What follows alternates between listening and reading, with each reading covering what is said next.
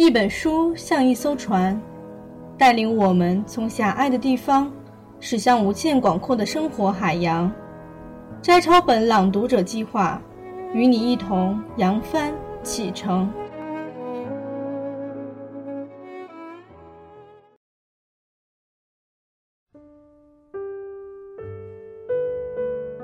烟波兰，作者简真，朗读小莫。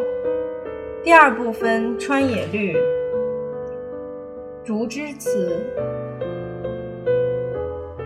竹只长在两个地方，一个是乡下人的屋前屋后，一个是有情人的暖暖心田里。无论如何，竹长在我的童年里，在家的四周。除了屋子正面一排紧密的短竹锦以外，全种满了竹，于是自成一个绿意盎然的国度。从此风风雨雨自有竹来报信。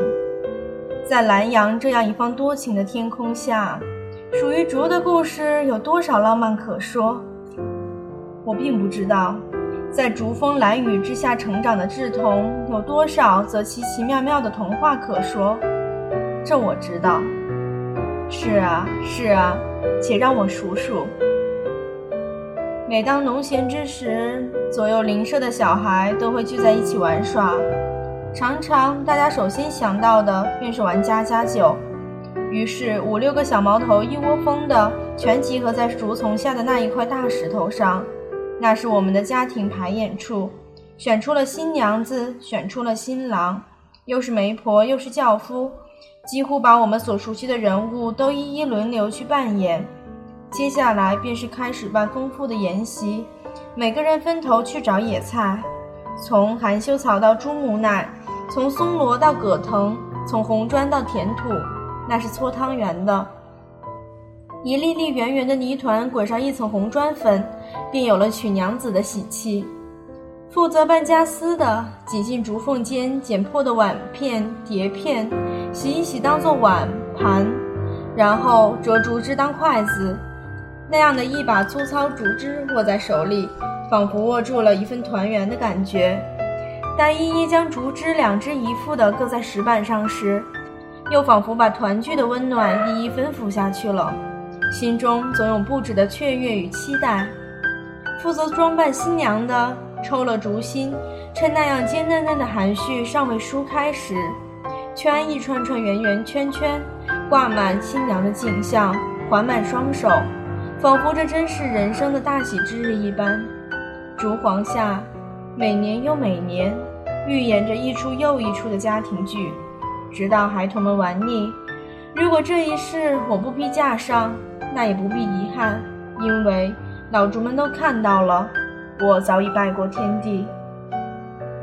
我顶爱台风过后的竹丛，后院子全是东倒西歪的断竹，这些断竹都是刚抽高的笋子，每一节都还有一小节淡黄带白的竹肉，嫩的简直用手都可以剥下。阿母往往会用菜刀把那节青华一圈一圈的切下，浸一天的水，然后拍几个狠狠的红辣椒。炒的烟囱里是冒不完的扑鼻香，比罗东镇上买来的竹笋更诱人馋。我家很少去动刚出土的竹笋，逮竹出好笋是我们对竹笋的信任，希望他们接下庇荫的责任。看出土的竹笋实在是一种壮观，那样硕壮如一座金字塔似的坐着，让人不禁要想象冒出的刹那，该是多么隆重的破土典礼呀！我虽穷，却拥有过许多竹钱筒。小孩子只要有几毛钱，就像是身怀巨款一般的谨慎，总要求阿母做一个钱筒，好藏铜钱。阿母只好拿把锯子锯下两节竹节间的一段竹子，竹管上再锯个小缝，便是一个长长的钱筒。竹筒子里藏满我的宝藏：铜板啦，印有史艳文的糖果纸啦，石片啦。当上下摇着竹筒子时，那样的一阵杂七杂八的声音听在耳朵里，总有忍不住的笑意溢出，觉得自己是个富翁。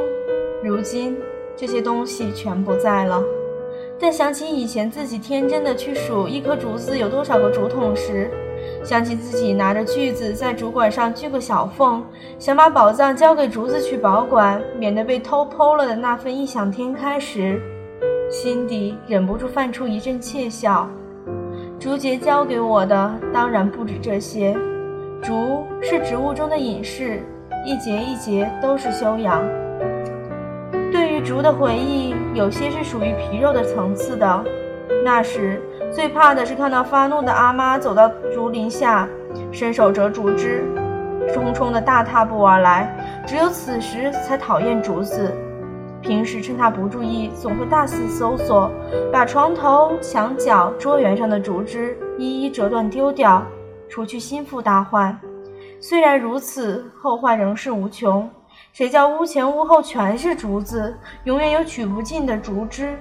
我一直不知道台北的母亲用什么打小孩，后来看到姑妈打表弟时，一会儿抓筷子，一会儿找皮带，一会儿又握拖鞋，团团转，束手无策吗？我心想，乡下的母亲比城里的妈妈要威风多了，连草木都帮她管教，这就难怪每次姑妈回台北时，三轮车后面还要带着一小捆竹枝了。从来没有一种植物曾经对我如此的爱之深责之切吧。当风起时，便是竹最浪漫时。我常躺卧在棉床上，看天窗上的竹叶婆娑。那种静观窗上碧竹影的心情，总有说不出的心平气和。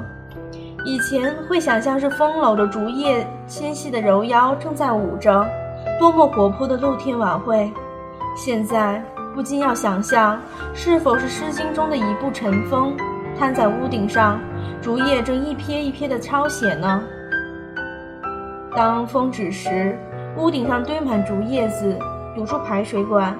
我爬上屋顶，抱满怀的枯叶从屋顶洒下，见满天片片片片翻舞，翻舞而下，又是多么摄人的仙降之姿。竹是个音乐家。早晨的竹黄里，初醒的夜间上点点圆露，轻轻走过，总有一两个漏了的音符掉在发上、衣襟，于是忍不住舒掌，等在叶尖下，想偷几个音符匀脸。丽花说：“抹竹露皮肤会细。”至于那首竹露滴清响的曲子，只好让太阳自个去猜。麻雀的家大多在竹丛里，他们总那么巧妙地把稻草窝与竹叶编在一起，也不怕风雨了，自然有一层层的蓑衣防着。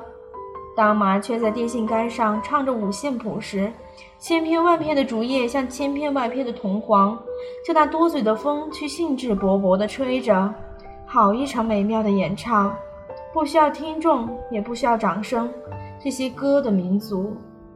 但有一次，阿嬷堆在田埂上编竹篱笆，叫我抱着竹条、稻草，涉过涨水的春田给他时，我看见田里那一排整齐的竹篱笆的倒影，在微波中曲曲折折。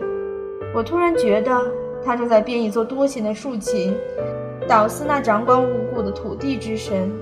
属于农人与泥土的秘密，透着那条条竹弦，就这样一一透露了。我不禁感动，何等庄严的春之寺！如果寻找是可能的话，人的一生也许要找的是一个心爱的人，一句灵犀相通的话，一样属于天地的宝物。如果万物之情就是这样建立的，我很欣喜，我已有了二又二分之一。如果李白死后，竹便不在唐朝的泥土上长，那么在我家的屋前屋后，竹依然是有故乡的。如果东坡逝后，再没有人对竹而吟，以竹而叹，那么且让我的暖暖心里在一处茂茂郁郁的竹林。我将用想象建一处竹黄农舍，等待另外的二分之一前来。